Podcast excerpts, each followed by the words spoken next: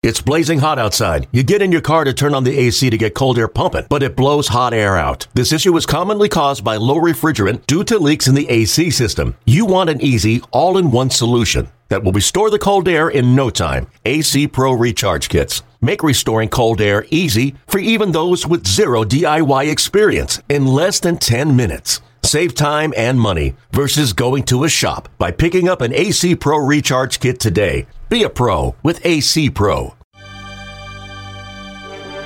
3 1 pitch, swing and a drive. Deep to right field, way up there, way out of here. Goodbye, baseball. Eight strikeouts for the King tonight and make it 23 consecutive scoreless innings for Felix. Strike three called on the outside corner, It's time for the Seattle Mariners Baseball Podcast. Kyle Seager! That just happened! Thank you very much! Now, here's your host, Gary Hill. All right, welcome back, Seattle Mariners Baseball Podcast. Thanks for being here. Every time I hear the open, I mean, it's become the podcast open for me, but I wonder if I should change it for the new year. I am I'm willing to take your your votes on that. Should I change the podcast open for the new year? Should it be something I change a little more often, or do you like the the steady hand of the consistent podcast open? Just let me know. I don't know. I'm toying with the idea. If I do change it, I think I will include this. If I don't include this, I'll make sure to play it a lot. I've spent a lot of this off season going through the archives and making things digital that weren't. And I have come across some gems that I'll unleash throughout the season, but this one can't wait. I am, I love this. Here it is. Take me to the ball game. I want to see the Ants. The Mariners are playing hardball. Hit it again and again and again. Hit it again. yes, I wish it was a full song, but that's all I have. But you'll be hearing that a lot, so I hope you enjoy it. Okay. Now down to business. So we'll talk about the two games split squad yesterday a little bit. Aaron Goldsmith is going to be by. We'll talk about camp a little bit. And then Rupert Jones at the very end. So that's what we have on this podcast. And uh, yeah, so yesterday, Felix Hernandez took the hill for the first time this spring. That was good to see. And now the 0 2 pitch and a swing and a miss and a breaking ball for strike three. So Felix Hernandez, his first strikeout of the spring. He fans Tapia. And now two outs for the Rockies here in the top half of the first. Here's the pitch and a swing and a miss. Strike three. The King striking out Ynoa. He strikes out the side here in the top half of the second. And Felix Hernandez gets out of a jam and a nice round of applause for Felix as he walks off the field. So he makes his spring debut, throws 50 pitches, goes two and a third innings in his debut. Taijuan Walker threw in the other ball game for the Mariners. He threw 66 pitches and seemed fairly pleased about his start. Uh, how'd you feel out there? Felt good. Um, you know, really didn't get my load out there today, cutting some balls off, but arm felt good. Uh, are you at? Are you where you want to be at this point in the spring? Yeah, I'm getting there. I'm getting there. I mean, probably about, let's say, a couple more starts, I'll be fully where I want to be. But right now, everything's getting getting better. There's Taijuan Walker after his start yesterday. Boog Powell in center field made a nice catch, too. Really nice catch. Swinging a fly ball to left field. This sends Powell twisting back, chasing it, going after it out of the track. He reaches over his head, and he's able to make the catch. Powell over his right shoulder, crashing into the wall, is somehow able to put on the squeeze and hold on. So good stuff there. Powell making a nice catch. Lind hitting his first home run of the spring. Gutierrez hitting a home run as well, getting a couple of hits. Mariners lost both ball games. One to the Rockies, six to four, and they lost to the Diamondbacks, eight to three. So they're losing both uh, split squads yesterday.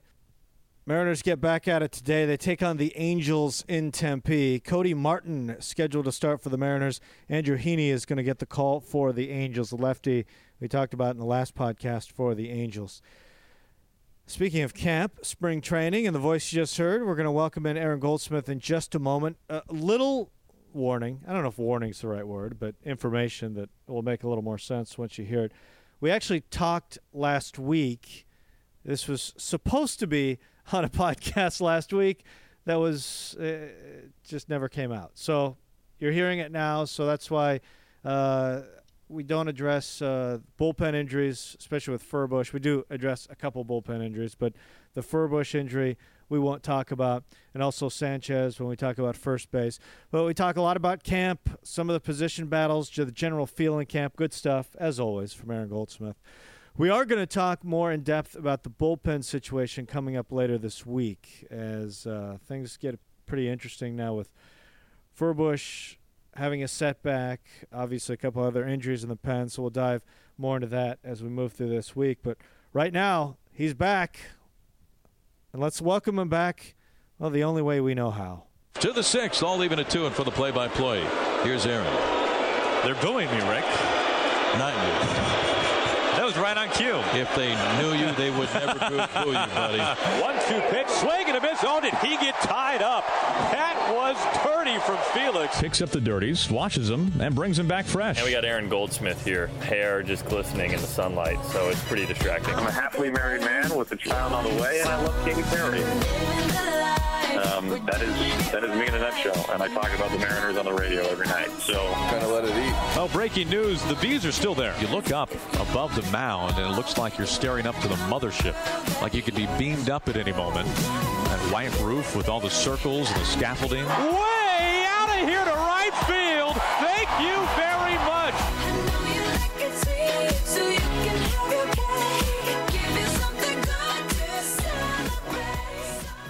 And we get to welcome back to the podcast popular Mariners broadcaster Aaron Goldsmith from Arizona. Aaron, it's great to have you back on Mariners Pod. ah yes, at Mariners Pod, G man, I, I like that a lot. It's got a nice ring to it, doesn't it? It does. I like it. Mariners Pod. Uh, We really sound uh, cool on the podcast now, I think. I totally agree. And uh, what, uh, do you have any idea what the followership is up to at this point? Last I saw, we were we were we were, we were low triple digits on this one, G man. I, Yeah. I'm expecting a thousand by the time we break camp. Whoa! By the time camp, okay. Well, we have we have some work to do. That. That's only like three weeks away.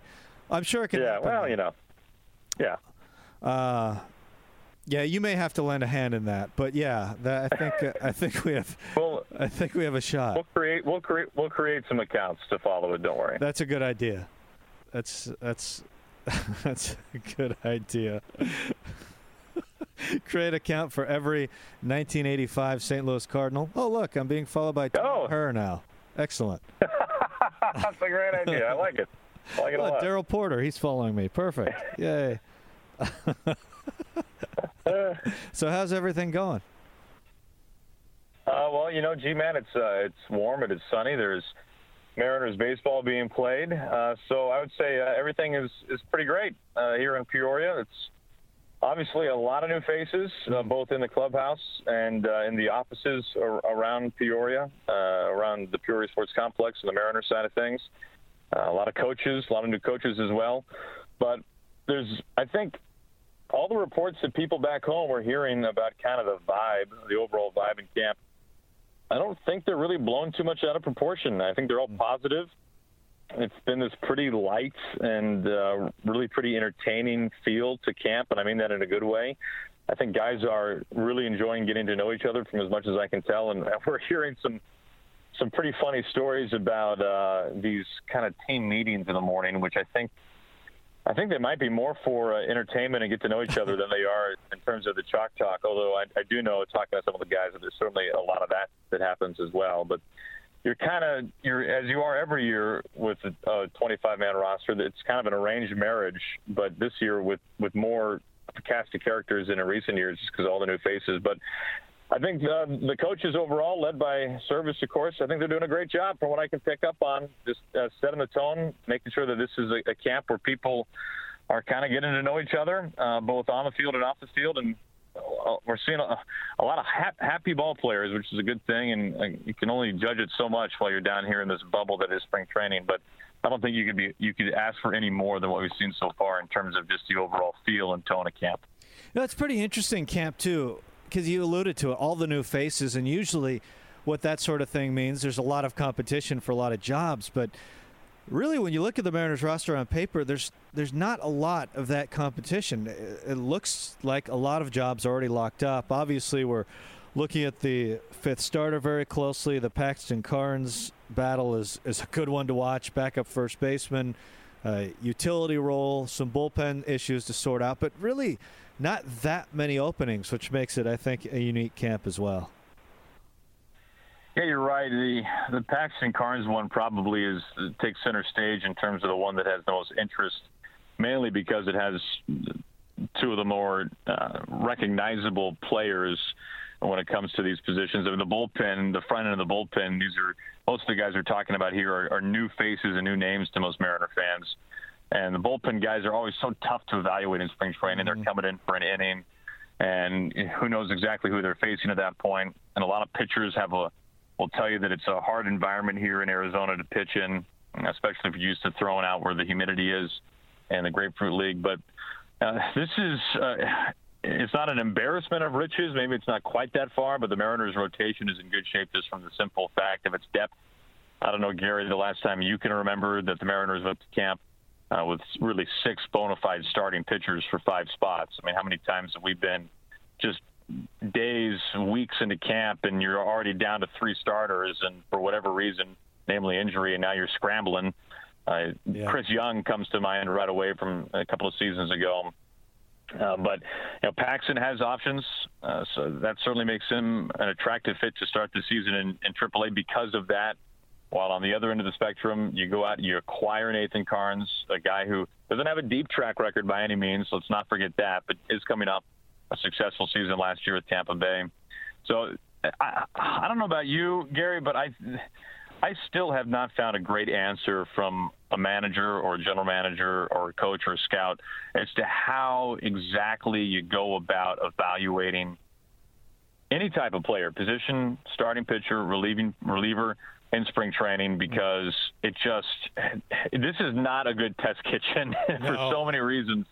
So when it comes to what's going to happen in early April uh, on opening day in Arlington, and then moving forward into the regular season, so this is this is a job I'm so grateful that I, all I have to do is sit up there in the booth and watch it play out because. Uh, how many times have we seen both guys go out there and pitch lights out, and you just kind of there's so much more that goes into it than just what we see from the from the stands or up in the booth. Uh, the level of knowledge that the coaches have in the dugout and the depth into which they're looking into things uh, is so far beyond what, what we see. That's for sure the, the, the most talked about competition in camp is Karns versus Paxton, and seeing how these two guys are going to fare. And you make a great point about depth because really, at the end of the day, we'll talk about this competition now, but as we move through the season, both of those guys will get their share of starts because that's the way rotations work. I mean, the, Mar- the Mariners had that year, uh, 2003, where they had five guys start during the course of the season, but that, I mean, that's against all odds. You're going to need seven, eight starters during the course of the season. And when it's all said and done, I think they're both going to get their share of starts because that's that's just the way that's the way things develop with uh, guys getting hurt, guys struggling. That's uh, the nature of rotations. Yeah, and you know the dynamic here between Karns and Paxton. It's an interesting one from the standpoint of Karns. I think we have a pretty good idea what he's going to be and what he is. You know, even just seeing him from afar, even though he has pitched only a handful of innings in a Mariners uniform in spring training. I mean, Karns is going to be a real steady Eddie contributor in the middle to the back of your rotation, depending on who else is filling out the front end. Uh, Karns is going to be a guy who's going to eat some good innings for you and is going to be there presumably every five days. Paxton, on the other hand, has the potential to be absolutely elite. I don't think there's anybody who has seen him pitch uh, who would doubt that for a second. I mean, this is a guy who, depending on who else is in that rotation, if if you put it in a vacuum and you don't put him in there with Felix and with Kuma, I mean, if if Paxton is healthy and is a guy who can give you 32 starts a year, this is a guy who, if he kind of lives up to what we've seen in spurts, this is a top of the rotation guy, let alone a, a lefty throwing 97. So it's just kind of funny how you would automatically think, well, Paxton's your guy. Well, Paxton obviously has to prove that he can put this together over the course of a full season. He has yeah. to he has to be able to prove the hardest thing, which is to prove health. because uh, certainly none of the things, uh, the, the, injuries that he has, has had are not preventable injuries. Uh, certainly, especially the fingernail. I don't think a manicure was the issue for for James.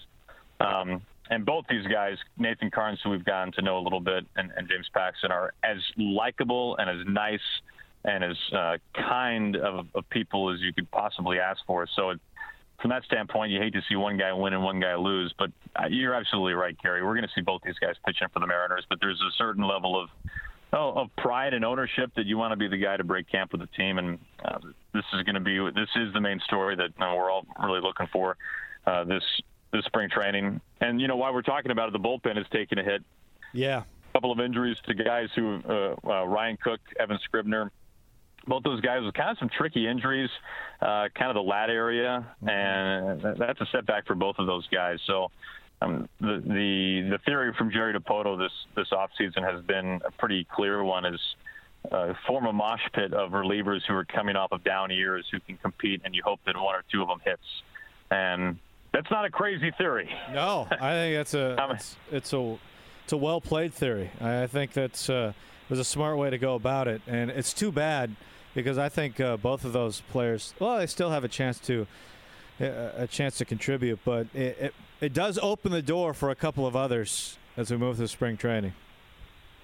And you know, uh, not to jump back and forth, but to get back to Paxton, one thing that does come to mind: both of his starts so far, and his last one he got roughed up a little bit uh, his velocity has not been what we're used to seeing. We're used to mid to upper 90s from James, and it's been more like 90 to 92. Now, there's no for people. People should know there are no radar guns in the ballpark. We're relying simply on PITCHf/x on game day. Um, but I do think that the velocity, although the, the pitch tracker is not always accurate, especially in spring training, I, I do believe the velocity is, is pretty accurate. Um, and I was talking to Mike Blowers about this the other day. I mean, he Blow wants to see, and I can understand why, because I asked him this question. He wants to see James blowing it in their mid 90s, 95, 96, mm-hmm. a, a couple of outings before the end of spring training, and so you can understand James not maybe letting it loose 100% early in camp. But I mean, I think that velocity is going to be, in addition to just getting outs. I, mean, I think Scott Servais and Mel Stottlemyre Jr. and everybody else, they're going to want to see that velocity be what we're used to seeing it because obviously when you're a lefty coming straight over the top at 96, that's that's a game changer. Yeah. So that's something for people to keep an eye out on. No doubt, and it's it's funny. That's why I'm so fascinated by this battle because I actually think Karns has a pretty high ceiling as well. He's kind of he's a late bloomer in terms of his growth into Major League Baseball, but I think he profiles as a guy who could give you 200 strikeouts in this season. Well, yeah, I mean, you you look at the strikeout numbers last year. Uh, what was he about a strikeout per inning? Yeah. And if he gets 200 yeah, innings, so I, mean, I mean, I think he could be a 200 inning, 200 strikeout. And I, I, realize there's a lot of projection to that. I mean, it's not something that he's done in his major league career, but I think he has that kind of potential when you start looking at kind of the the numbers underneath. I mean, there's a reason I love the trade at the time. I think he's got some real potential to to be a contributor at, at a high level in the Mariners rotation. No, I agree. It's a, and I think he's a guy that, uh, as we mentioned, the track record is not deep for Karns. Right. He was. I mean, you talk about a, a late bloomer. This is a guy who thought his career was over before it even started. I mean, he missed the first couple of years of his minor league career with a, a, a really very serious shoulder injury, and then uh, had to really had to prove it, uh, prove that he was healthy with the Nationals who drafted him, and fight for a spot after being really a pretty high draft pick. Uh, and so, and this is nothing's been handed to Nathan Karns, and so, and I've had a chance to talk to him a little bit informally at his locker here in Peoria uh, once or twice, and I mean he's he is embracing the competition. Not that he wants to beat James Paxton, but he's embracing this as from a standpoint of this is exactly what he's done his entire career. So this is not something that's that's new to him whatsoever. And uh, ironically, his locker, I believe, is right next to James's, or maybe Taijuan's right between them. So yeah, so I mean, these guys are uh, they're getting to know each other pretty quickly. So I want to talk about first base as well because Lee has made a. he's made an impact early on, not only with that home run that you were on the call for, which I really enjoyed because it sounded like it essentially, as the ball cleared the fence and almost cleared the berm completely, your call almost turned into a laugh because that thing was just mashed. But he's made a pretty big impact. He's opened some eyes early and also played, from uh, the looks of things, pretty good at first base. I mean, he's played pretty well out there from what we've seen. I couldn't believe that home run did not land on the sidewalk behind the berm. That's where I thought it was going. I mean, that was one of the most mammoth home runs uh, I have seen in a long time. Granted, it was about the fourth game of spring training, but in any event, um, you're right. It's funny because I've talked with Shannon a lot about this, and she has seen Lee get extra extra work at first base mm-hmm. uh, on the backfields, and with what he did at the time of this recording today, uh, Tuesday, in Goodyear, I mean, he had two spectacular plays at first base. Uh, got a runner out at home and uh, was able to dive off to to the side and, and stab a ball that looked like was ticketed for right field. Moved much better than I ever would have thought he would. Yeah. Would have. Um, I, I think the issue, obviously, for Dae-Ho Lee is going to be breaking balls, off-speed pitches. Uh, what can he do with that? Because he got tied up and surprised on those and as Scott Servais said, "Hey man, if you're if you look at this guy, this enormous human being, swinging a toothpick, walking inside the batter's box, um, you gonna throw him a fastball down the middle? Probably not. Yeah. And so uh, it's uh, I'm I'm very intrigued by him, mainly just because of he's Gary. He is enormous. Yeah. I mean, I I, had, I hadn't put eyes on him until he walked past me in the clubhouse a couple of days ago he is a behemoth of a man, and uh, I'll be interested to see how it plays out, and uh, you know how how serious of a spot he can vie for in this platoon with with Linden first base because. Uh, there's no doubt that that's a, a big question mark for the Mariners, and we've seen teams like the A's do this, where if you get a guy like Lind and a guy like fill in the blank on the other side, you can suddenly have a guy or a duo that would profile as a 20, 25 million dollar a year first baseman yep. that you're using it. I mean, the, the one that comes to mind right away is um, is what the A's did uh, with Norris and Vogt as catchers uh, a couple of years ago before Norris was traded the Padres. I mean, I mean they had the, the best power hitting catcher in baseball. It was just two different guys. So Who's that going to be? Is it going to be Romero? Is it going to be uh, Dae-Ho Lee? We haven't seen Romero a ton at first base, especially since he took a ball off the knee, uh, which he's, looks like he's pretty well recovered from at this point. Uh, so there's a, there's a, there are a number of candidates for that, and that's going to be uh, something that they're going to have to sort out the rest of the way here in camp. No, I think you make a great point because it's funny when you look at it because Lind, I mean, he has absolutely mashed righties in his career, and to a, a, surprising degree. I mean, some of his lefty numbers have kind of dragged down his overall his overall numbers. But if you if you just isolate what he's done against righties in his career, it's really staggering. I mean, last year his OPS was better than a lot of the elite players in McCutchen, Posey, guys like that. If you isolate it just against righties, I mean, that's why when you talk about a platoon, if you put him with a Montero or Lee or Sanchez or Romero, whoever wins the job. I mean, you're right. There's a chance to be a very productive spot when you put the two together. Yeah, that's why you got to. For the other half of that marriage has to be found while we're here in Arizona. And yeah. I mean, hey, Mariners fans, remember we went into camp last year. The Mariners did, and there were a couple of platoons, right, that the Mariners were kind of banking on, even though for whatever reason nobody wanted to call it a platoon. It was it was a platoon, um, and it didn't work out. Yeah, was, that's exactly what it was. It, did, it didn't work out. I mean, the, the idea of a platoon is a very attractive one if you have the right personnel. Yeah. Unfortunately, you really need to have two guys. You can't just have one. And right now, the Mariners have one, and they're hoping they can find the second part of it. Uh, because when a platoon works, it's phenomenal but it's I think it's one of those things that you see it happen when you do see it happen successfully. It stands out so much, and it makes it look like a much easier thing than it is to actually have happen. Because you need to have those guys. Not only do you have to have two people who complement each other, lefty and righty, but then you have to have two guys who are comfortable not playing every day and having the ability to perform at an everyday level when they play, say, three or four times a week.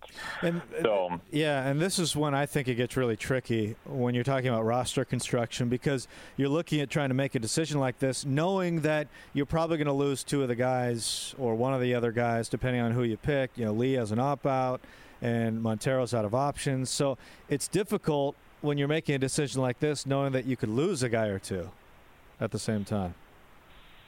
Exactly. I mean, I think the option, the, the same thing that works in in the favor of sending Paxton down, having an option, you're working against it with Montero not having an option. Yeah. And I mean, I think it's it's so hard. I, this is this would be a good question for us to ask Jerry Dipoto or Scott Servais sometime. If you look at Montero and Stefen Romero, I mean, these are two guys who have not proven that they can now and that they can perform on a daily basis in the major leagues. Mm-hmm. And I mean, in Romero's case, um, he just hasn't been in the major leagues all that long. So I mean, it, it, it almost sounds like I'm knocking the guy. It's just he hasn't had the chance. And when he has been up, he hasn't always been able to perform. Right. And I mean, anybody will. I mean, Mike Blowers, I'm sure, will be the first to say that one of the toughest jobs in baseball is being a bench guy who's not playing every day. And I mean, you're not relegated to a, a backup utility role where you might only play a couple times a week, but nevertheless, I just think it's so tough to see a young guy in a situation like that, kind of like a Chris Taylor being the utility man, mm. which he's certainly in the competition for that. I mean, it just it just strikes me as such a difficult position. You know, this is something Lind has done. This is this is how he makes a living. I mean, he's a veteran. He's been doing this for years and years and years. Um, what was it? I want to say Gary like two years ago, Lind had literally like six at bats against a lefty. Yeah. I mean, that, that's how extreme it is. So uh, you're right. There are a lot of there are a lot of handcuffs on this, both in terms of the roster construction and also the personnel and what you're hoping, what limited track record they might have.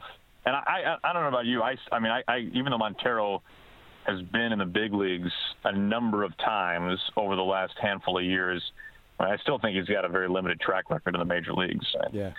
I don't, I don't, I don't think there's any question about that. So, and that's going to be that's that's going to be the, the toughest one I think potentially to, to figure out because you don't have a right right now at least you don't have a clear cut home run option. No, that's what makes it so tough, and uh, you know only a couple weeks really to make the decision, which is going to be pretty interesting. Well, anything else before you, you take off? Hopefully, we get at least a chance one more time during spring training to chat before uh, the team heads up north. But uh, anything that we missed? Boy, I think uh, I'm trying to think if there's any other any other news from the from the complex. Uh, but I think um, no, G man, I think I think we hit on everything. Uh, you know, at Mariners Pod, give it a follow, and yeah, uh, find work get on the podcast. So yeah. Yeah, yeah, that's the that's the informal goal. But uh, fine work getting the podcast up and running for uh, spring training, and uh, yeah, well, hopefully, G-man, we're going to see you down here one of these days to soak in some rays and watch the Mariners baseball. Sunshine, that sounds pretty nice. I'm sure it does. uh, well, thanks for the time. Uh, as always, it went longer than I told you it would, but I guess that always happens. But uh, thanks. no, we'll that's, that's more my fault than yours. you got it, bud. Good talking to you. Rupert Jones, center fielder, Kansas City, is the first choice by the Seattle Mariners in the expansion draft. I came in right on time. I got picked up in the expansion draft, and I got to a city that really wanted baseball and really loved baseball. And uh, the people there are fantastic. We have, we, we have a nice turnout. We got, we got a nice team. My team played with a lot of heart and desire. And uh, I'm telling you, I'm having the most fun I've had in my life this year. See you later! Okay, picture this. It's Friday afternoon when a thought hits you. I can waste another weekend doing the same old whatever, or I can conquer it. I can hop into my all new Hyundai Santa Fe and hit the road. Any road. The steeper, the better. Because my all new Santa Fe is available with HTRAC, all wheel drive, so I can hit the trail without a worry in the world. Heck, with three rows and best in class rear cargo space, I can pack the whole family in with all our gear. We've got available dual wireless charging for our phones, so we'll never lose touch with civilization, and we won't lose touch with the primordial power of Mother Earth. So which is it? Waste the weekend or do something a little more epic and conquer it in the all-new Hyundai Santa Fe. Visit HyundaiUSA.com or call 562 for more details. Hyundai, there's joy in every journey.